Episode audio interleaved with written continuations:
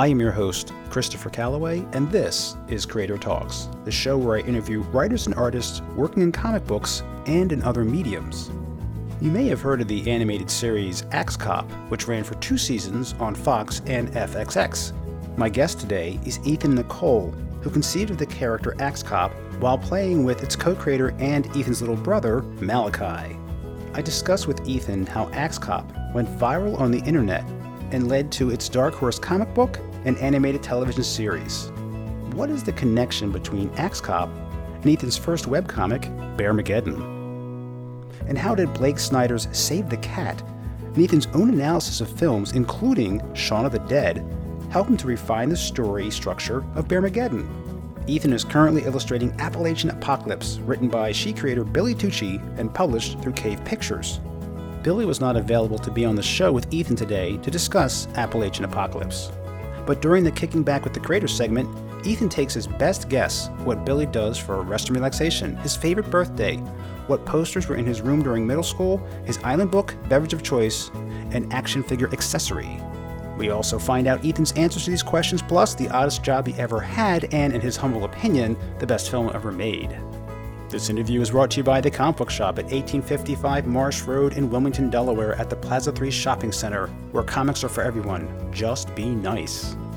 And so please join me and writer artist Ethan Nicolle here now on Creator Talks.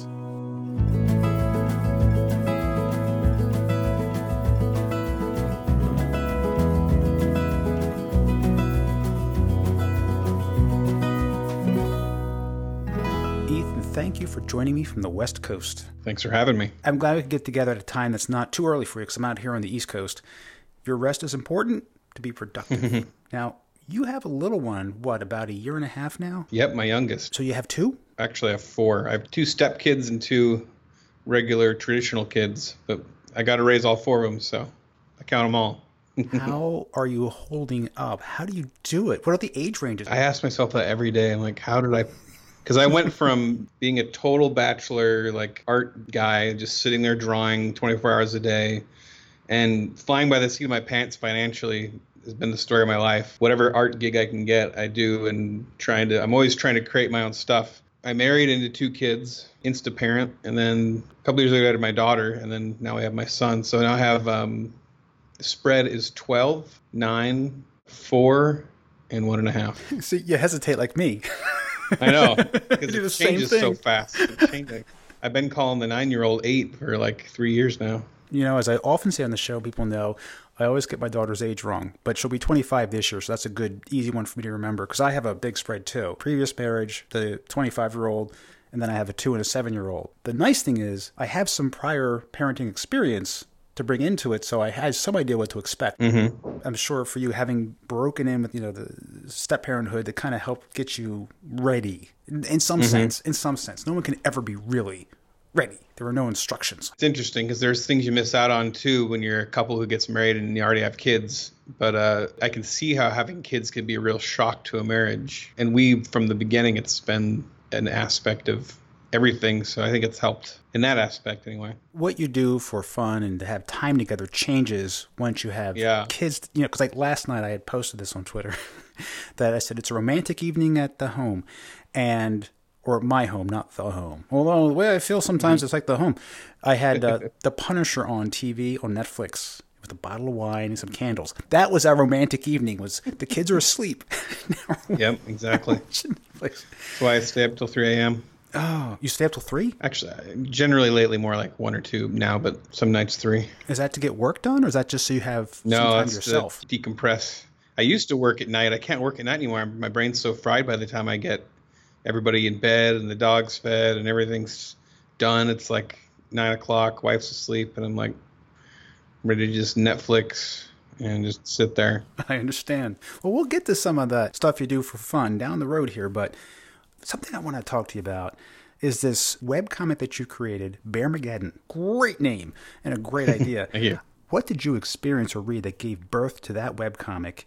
And specifically, how did Blake Snyder's Save the Cat and the movie Shaun of the Dead help your idea take shape? I've always been a huge fan of horror comedy, and I feel like it's a. I mean, there are a lot of horror comedies, but there's not very many good ones. Shaun of the Dead is one of the few good ones, I think. Really funny and not just depending on gore. I do love me some gore, but like I really like that as a genre.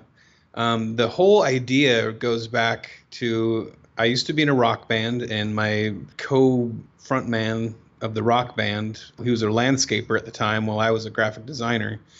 And he'd go out and landscape but he'd just be thinking of stuff all day. And then whenever he'd get off we lived together so he'd come home and he'd just start like going off on whatever he'd been thinking about or joking about. And he'd think about bears a lot and so he started coming up with all these scenarios like what if there was a town uh, out in the middle of nowhere and bears just destroyed it and killed everybody? So so the government had to like blow it up and wipe it off the face of the earth and cover it up because they didn't want humanity to know that the Bears could do that, or they're capable of it, because you know we go to a panic, all these weird things like that, and uh, and we had this other joke about a guy named Dickinson Kildare, because we were on a very poor, penniless tour through kind of the west side of the Midwest, and uh, we were out in North or South Dakota, I can't remember which one, and there was a sign for a place called Dickinson and a place called Kildare, and we kept joking about how there's like this Davy Crockett character named Dickinson Kildare who runs around the forest. He's kind of like a psychopathic Gary Busey version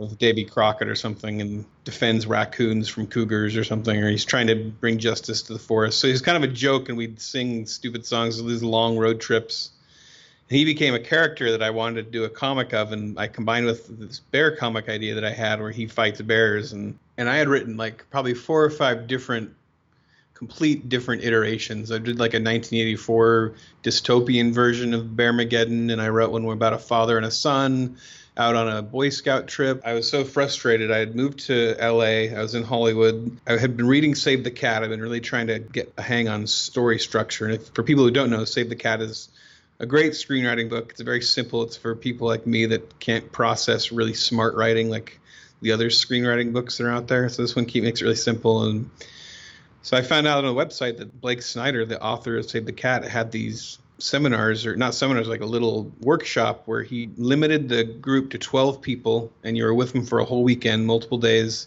and they'd help you crack your story and so I decided to spend the 800 bucks or so, or 1200, or whatever it was, and I had hardly anything at the time. Went and did it. I narrowed it down, and he helped me kind of crank out this story that was Shaun of the Dead with Bears. Which, when I told him what I really wanted the story to be, that's what he just that's what he said back to me. He goes, "Oh, it's Shaun of the Dead with Bears." That's the connection to Save the Cat. It's a full story. I've been slowly cranking out over shoot almost almost 10 years now, I think.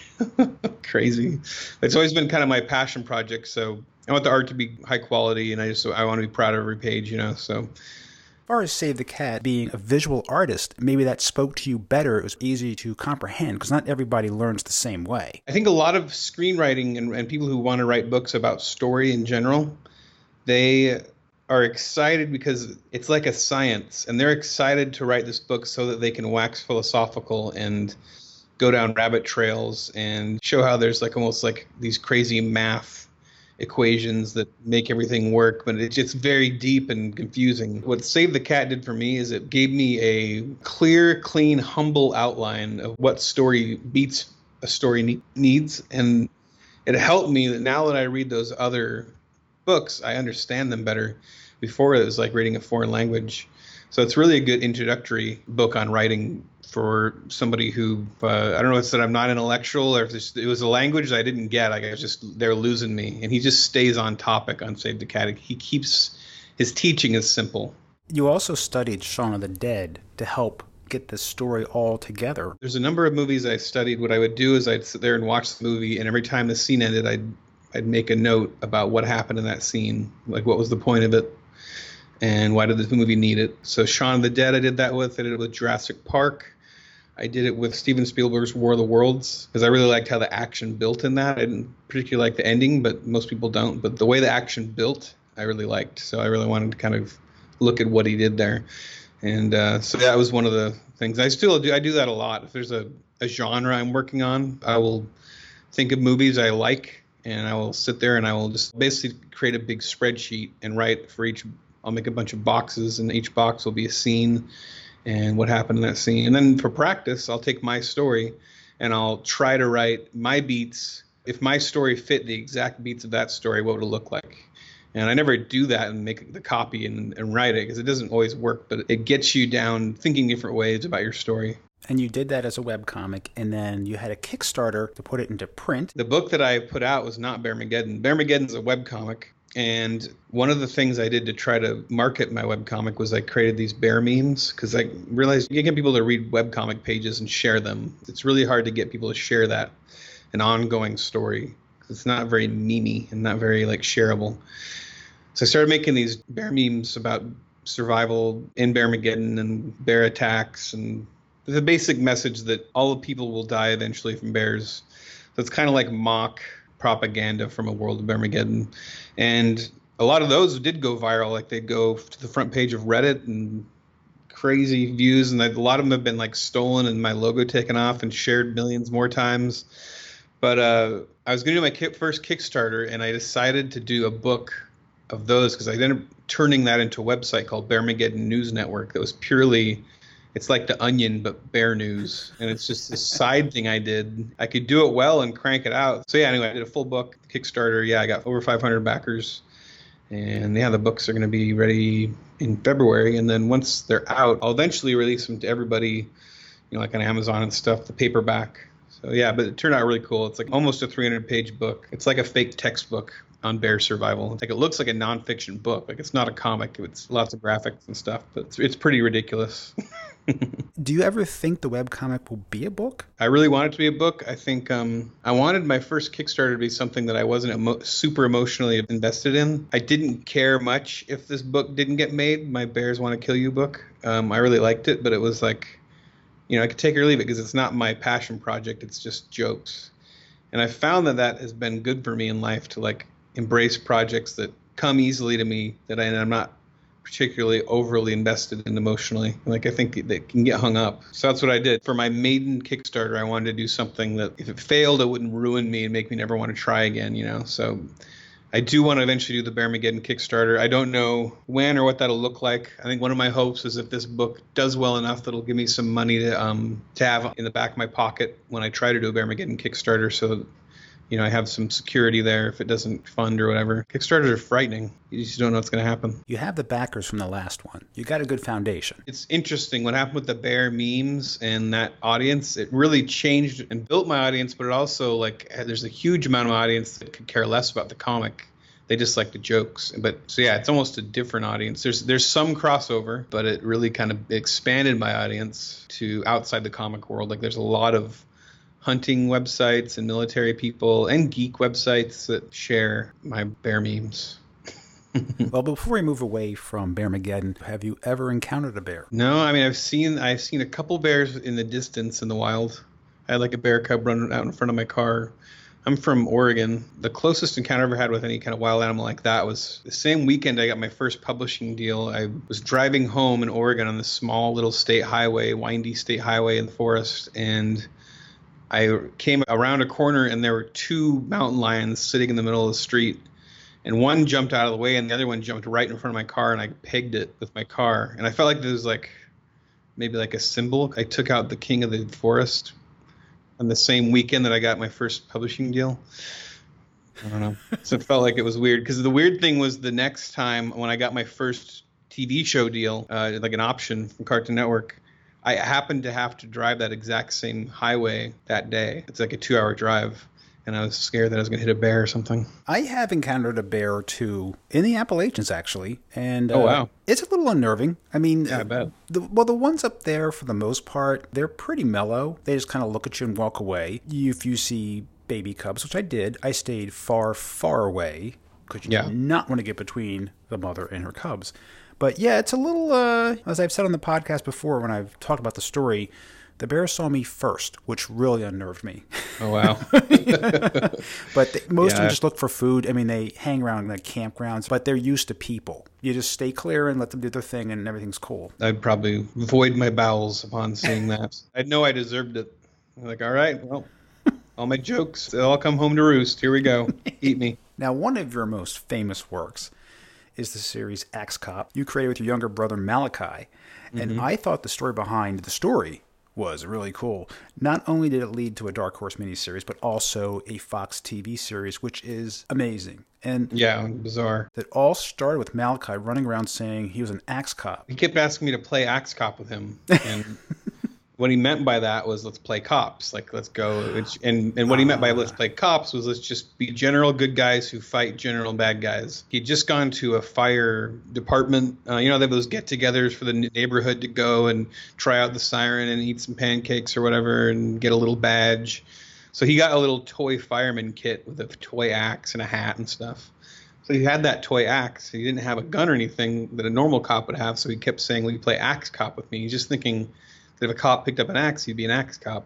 And so it was all kind of out of his logic. And that's what makes Axe Cop so great because it's really the Axe Cop, the character, has Malachi's logic.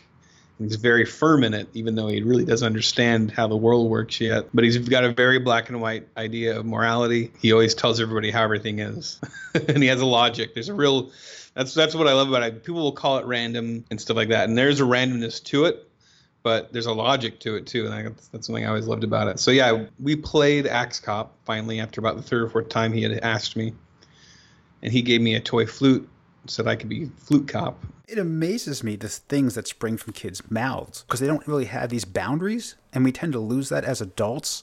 Yeah. Except for creative people like yourself, you know, you kind of keep your childlike wonder and enthusiasm. Yeah, working on Axe Cop made me really want to get out of that rut of trying to create something that fit a genre or fit what expectations. You know, what Malachi did when we made Flute Cop, he just pulled the next toy out of his toy box. It happened to be a plastic recorder, you know, and I just said, "What's that? A flute?" And we created a Flute Cop. And then most of Axe Cop was created in that way. It was just like whatever's next. Like, oh, we're sitting at the kitchen table. There's an avocado sitting here. So now Flute Cop has turned into Avocado Soldier. It's playtime and having fun turned into a comic. And what it kind of woke me up to was that that's what comics are. Like it's kind of vicarious playtime with a huge budget if you're watching a movie. That's what it is. Like you want to escape and you want to have fun. What's awesome? Let's explore what's really awesome right now. Some creators would kill for that kind of exposure that you had with Axe Cop. And how did you manage to get from concept to published comic through Dark Horse to a TV series on Fox? Many ideas just kind of languish in development like, yeah, we're going to do a deal and then things just yeah.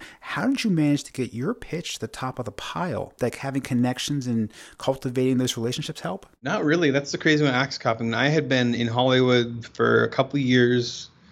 I was kind of lost and floundering, and I had two jobs. They neither of them were Hollywood jobs. They were just paying the bills. I was doing some storybook art for Disney, and I was doing some other flash animation for these like math problems for school, and they were very monotonous and tedious and horrifying.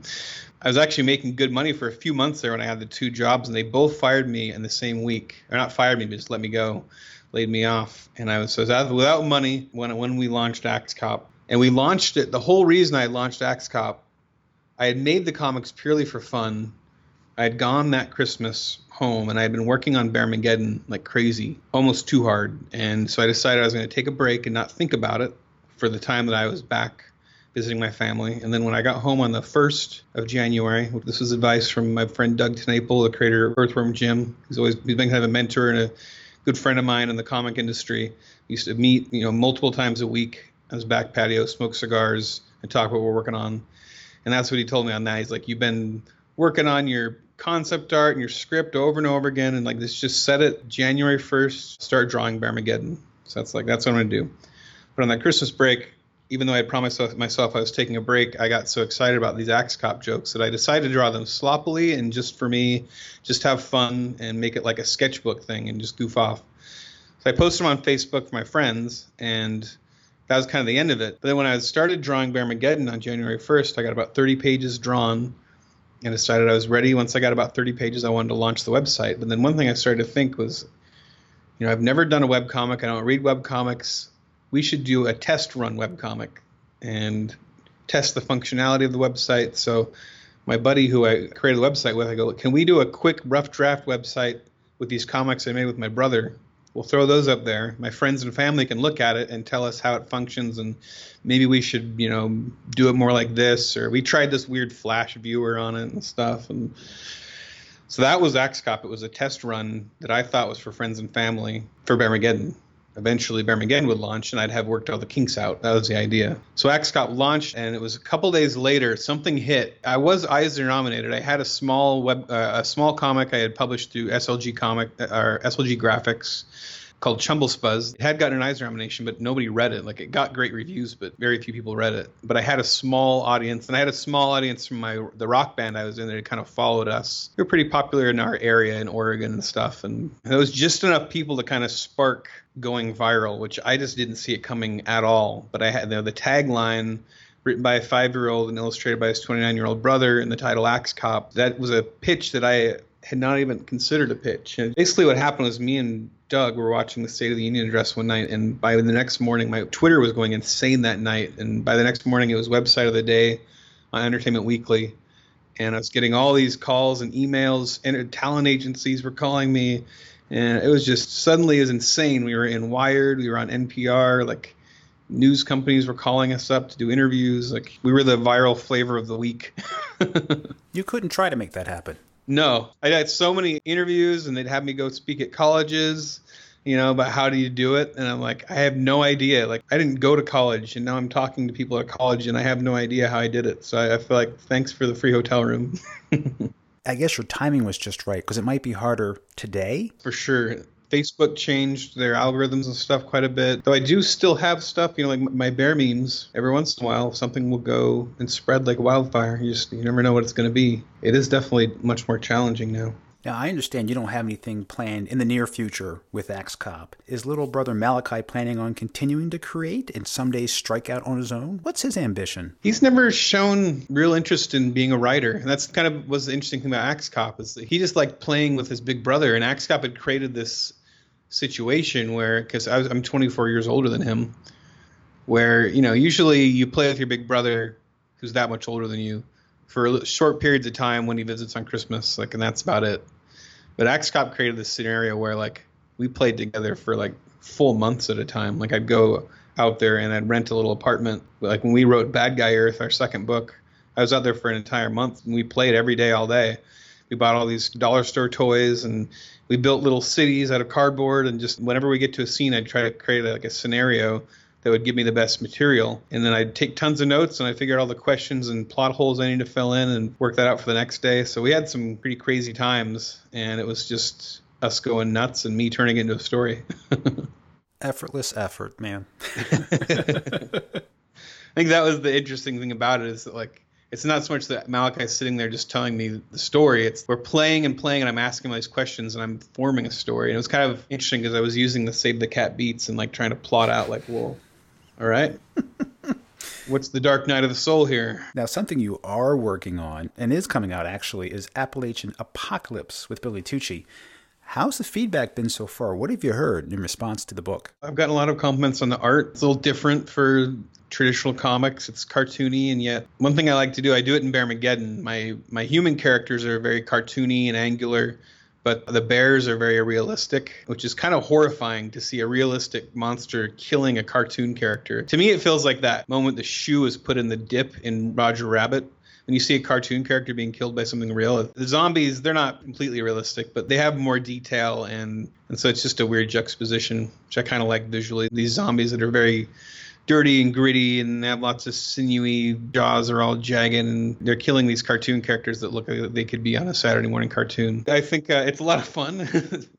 drawing zombies, you know, I get to draw these spreads. It kind of afforded me the opportunity to do a lot of zombie drawing. He also gave me a lot of challenges because Billy Tucci wrote it. So I was just following a script, which is not normal for me. I pretty much usually write my own stuff. So I get to one page and it'd be like, it's a mountainside and there's thousands of monster trucks and people running up in Civil War gear and horses and zombies running down and I'm like I'm just crying. Like how am I going to draw that? Billy is a powerhouse writer and he's a powerhouse storyteller. Just talking to him he tells great stories. Mm-hmm. have you ever had a chance to meet him in person? We once had dinner uh, with a few other people. I met him way before this and he's a super nice guy super talkative. Dude's got a lot of personality I was very quiet and shy when we met. I was with him and Doug TenNapel, and Doug TenNapel, if you ever talked to him, is also very outgoing, outspoken, uh, loud. So the two of them were almost kind of just talking over each other. and me and a couple other people are just taking it in. the third member of this creative team is Ben Gilbert. Who is Ben Gilbert? Ben Gilbert came over from uh, Bearmageddon. Actually, I found him a while back on. Uh, if you've ever heard of the website Fiverr, and the idea is that they offer a special for five bucks to kind of introduce their work. So I found him on there as a color flatter, and he does colors too. And he became my color flatter on Bearmageddon. Bearmageddon took a hiatus. It's actually on hiatus right now because I'm actually doing a lot better. But at my neck, I had this uh, very painful disc in my neck, basically forced me to work from bed and I was working on Appalachian Apocalypse, and I was really in no position to even be drawing for months there. But I I laid in bed and drew a lot of Appalachian Apocalypse on a Windows Surface because I just couldn't sit at my desk at my Wacom because it was kind of laborious. I had to put Bearmageddon on hold because I just couldn't do both at the same time. So Ben hadn't been getting many Bearmageddon pages from me, and uh, when they asked if I knew any colorists, I suggested him. He's very dependable colorist. He's always, you know, he turns things around quickly, and he did some great work on this book too. So that's something people want to ask their comic shops about. Coming out through Cave Pictures. It's a new comic book company, so uh, mm-hmm. something you definitely want to check out. But now I have a segment of the show called Kicking Back with the Creator, where I ask you questions about you to get to know you better as a person. So it's not comic related stuff, unless you want it to be. Okay. Uh, and I'm going to do this a little differently. Normally, I like to have both creators on the show at the same time, but that just wasn't possible. Time zones, commitments, everything. So I'm going to kind of do it like the Newlywed Game. Have you heard of that? Uh, heard of it. Old show. I want to. I don't know the rules. well, basically, Bob Eubanks was the host, and he'd have couples on, and he'd ask them. He'd have just the guy, and then he'd have just the woman. Oh yeah, yeah. And then yeah. he'd say, "What would this person say?" So right. I want to get your answers to these questions. If you have any idea or what you think it may be, tell me what you think Billy's answer would be and then I'll tell him what you said. It could be interesting. I don't know. I mean, I don't know. I heard I pretty much just worked with the guy in this comic, so really shooting in the dark. Yeah, but it'll be fun to hear what you think it might be. Okay. The most important thing is your answer. So, talked a bit about how you have a chance to decompress at the end of a long day. What do you like to do for rest and relaxation? I'm a big cigar smoker, though I, I do tend to smoke cigars while I work. Usually around in the afternoon, one o'clock or two o'clock, I start to get tired of sitting at a desk because I, I basically rent a cubicle at an office building and there's like a real estate guy across from me and a eviction paralegal guy on the other side of me and uh, it's very like corporate so i start to at a certain point want a different uh, environment. And i also do writing for work too. So i do a lot of random stuff. Appalachian apocalypse is one of the indie or the independent gigs i was doing. So i take off to my cigar shop in upland because i live out in Rancho Cucamonga. Usually spend a couple hours at the end of the day there working on writing work or graphic design work that i've got. And I smoke a cigar or two. So I really enjoy cigars. I smoke pipe, and I also really like to play a banjo and the guitar. I'm no longer in a rock band, but I I just sit there and play either the acoustic guitar. I got a banjo a couple years ago for Christmas, and I've gotten pretty good at it. I'm not no virtuoso, but I can do it. I can pick. Do you have any idea what Billy would say about what he does to kick back? That's so wide open. I know. I'm guessing that he drives around in World War II era vehicles and shoots guns into the air. And well, I guess no. He, he paints images of hot women for work, so I guess he wouldn't do that for I don't know. that's a he tough shoots shoots old guns uh, and waves American flags around and like drinks moonshine. I don't know. okay, all right. How to do? I think you might be close there. I think it might be hitting on something, but I have a few more that you probably will have a good answer for. And I mean, that's not that's a very creative answer. I'll give you that, and it's not too far off base. I think this one's tough. I think to guess what would be for him, but for you, you can tell me. Thinking back, to any birthday, which one was your favorite birthday, or which one stands out in your mind the most? Doesn't have to be a great birthday, but one that just stands out. I think uh, I can't remember what age I turned, but this is a couple years into my marriage, and my wife threw me a surprise party. I'd never had a surprise party before, and it was so insanely thoughtful and, and awesome because like we showed up at a friend's house from church and thinking I was just gonna have lunch with them, and then we go walk in, and my family from Oregon is there, and there's all these people there. My brothers are there, my mom's there, there's all these neighbors there that I didn't even know would ever come to my birthday party. And but the thing that happened I was in this intense work mode, and then without knowing it, suddenly my family was in town, and they had they were staying for five days. Something in my personality, like we discovered that I guess I don't like surprises as much as the next person, but I tried so hard to not show that I was like stressed out by that. I didn't hide it well. I guess my wife vowed to never throw me a surprise party again. so I guess I don't know. It was nice, but there was something about the sudden family visit without any warning that uh, even though I, I love my family, I don't know what it was. Something about just being uprooted from my plans, I guess. I used to tell people, I don't tell them anymore. I used to tell them, you know, for a bachelor party, if you have something in mind like we're going to kidnap you, don't. Don't. Yeah. don't. I mean, I will fight back. Don't do that. That's yeah, a surprise. Like I do not like. Thing. No, no, no, no. I don't like that. Now it would be tough, I think, to say what was Billy's favorite birthday and why. So if you want to just pick an age, a number, maybe he'll have a story about it. I don't know. That is a tough one because it's wide open. Twenty-one. okay, he'll have a story. He's got to have one for that one. We all do. oh wait, has he not answered you yet on any of these? No, he hasn't. Oh. Thinking back to middle school, in your bedroom, what posters and or pictures did you have on the wall, if any? I lived in my garage. We had insulated it except we still had the garage door that would slide open and close. I was very much a Nirvana teenager, tried to look like Kurt Cobain. I had Nirvana posters covering my garage door. My entire room was covered, and it's a garage, so it was a big room, but it was covered in stuff artwork, magazine clippings, bizarre images that I found. I just surrounded myself in bizarre images, things I had drawn. I liked drawing rats with cyborg body parts and giant battery packs on them, laser eyes. I don't know. This something I was obsessed with. Just whatever. I had weird creatures hanging that I had built. You know, so it was a very. I had like this giant rat mask that I had made that I had above my door. I had a very bizarre, scary garage bedroom, but a lot of uh, 90s alternative bands.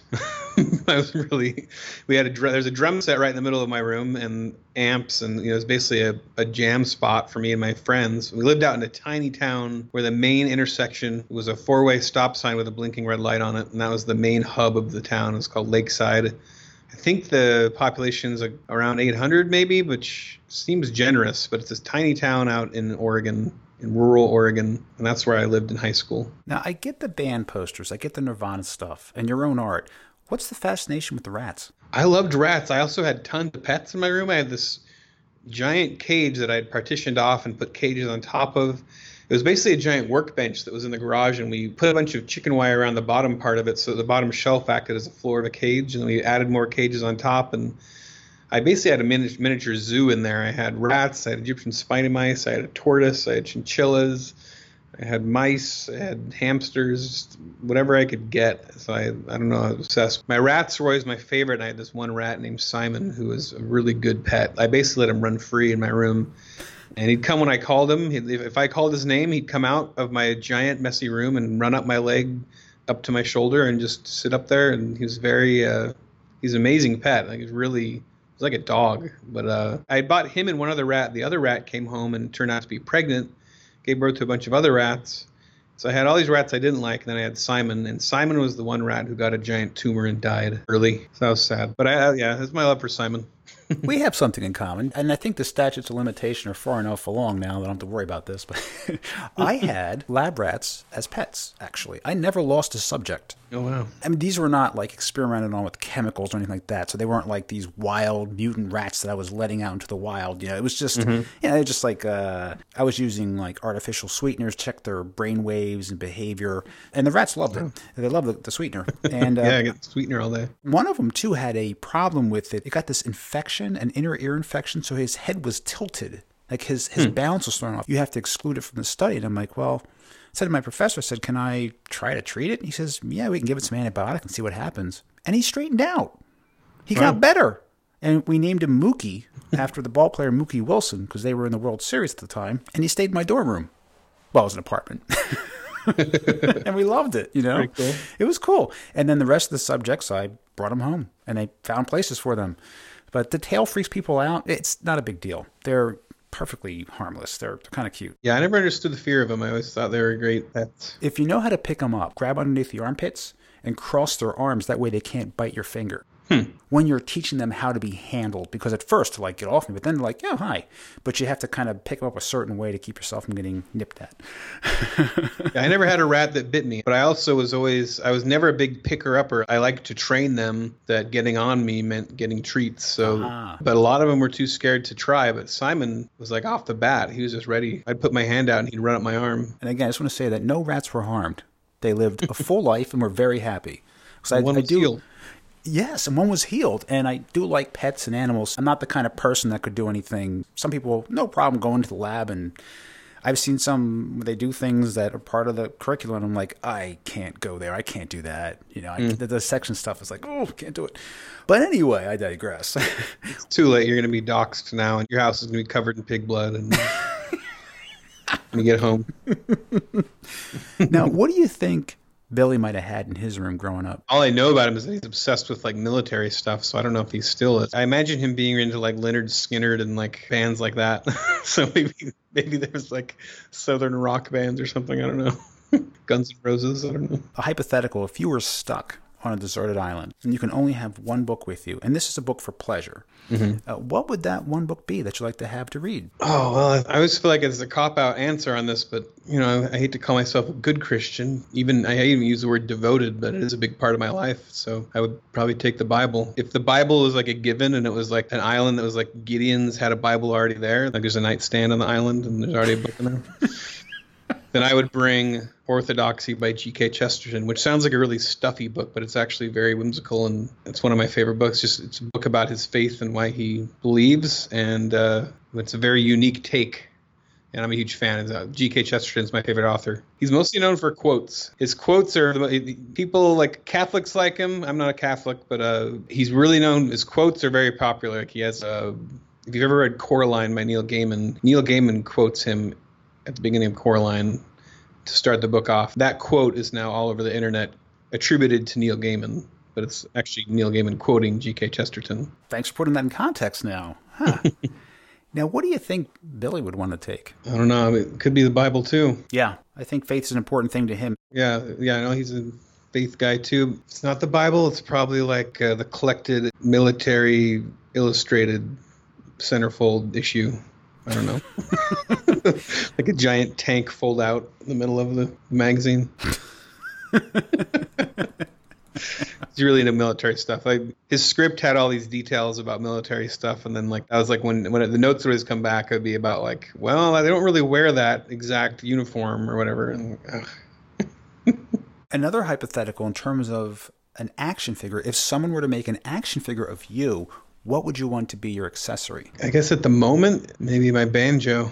I love my banjo. And for Billy, probably something, a weapon. It could be a sword or something military related for sure. What do you think? I'm guessing it'd be some kind of Civil War weapon, like a some kind of Civil War rifle, or he's really into Civil War stuff, as far as I know. I could be wrong, but he's into military history in general, so who knows? And your beverage of choice would be when you're resting and relaxing. Uh, it would be a beer that is in the category of being a stout or a porter. I like them both. I like a lot of different kinds. I'll be honest with you. Yeah, People too. I There's like- so many kinds. Yeah, I, don't know. really have a favorite. There's so many to try. I mean, I like IPAs, especially in the colder months here on the East Coast. I like a nice porter, something a little darker, you know, a little mm-hmm. heavier. For Billy, maybe it's moonshine. I don't know. yeah. Could be moonshine. Could be. I don't know why. I just see him being like a straight up bud drinker or something. Just likes his beer simple. None of that fancy stuff. the last two questions, I won't make you figure out what Billy would answer. It's tough. You know, this is too wide open. So for you, what is the oddest job that you've ever had? I mean, outside of comics. He's like dishwasher, pizza delivery boy. I was a trap boy one time at a gun range. You sit in this little tiny hole in the hill, a little cave, a little concrete cave, and there's like a robotic arm in there that slings clay pigeons into the air. And then guys up on the hill, they shoot the clay pigeons, and you just, for some reason, I don't know why this isn't automated, and maybe it is now, but back then, I had to just sit there in that little hole all day and just open up boxes of clay pigeons and load them onto that arm and then get out of the way before that thing flung out and like took my head off. So you And- couldn't really daydream. Yeah, and these were in my uh, in my Kurt Cobain grunge days. So I had my hair was all long and I hated rednecks and like, but I lived in this total redneck area. I stood like a complete sore thumb because it was like this is like an odd job. It was just over a weekend. You know, there were all these rednecks in their camo, and then there's just me and my like tie dye and ripped up jeans and long hair, and they kept talking about how they were gonna scalp me or rip my hair out, or they were joking around, messing with serious, you. Yeah. But yeah. But I was scared to death of these people, and I was, but yeah, it was weird. I was, I was sitting there. The, the weirdest experience from that was that I, in spite, I would like knock the middle out of the the clay pigeon so that it was like hollow and it was just like a rim, which made I assume made it harder to hit. So I just crack it on my knee. And the other thing I did once, I drew a smiley face on one. And it shot off into the air. And I didn't even know this, but at the end of the whole weekend, we had to go out there, and people are just shooting these things all day long, hundreds and thousands of them.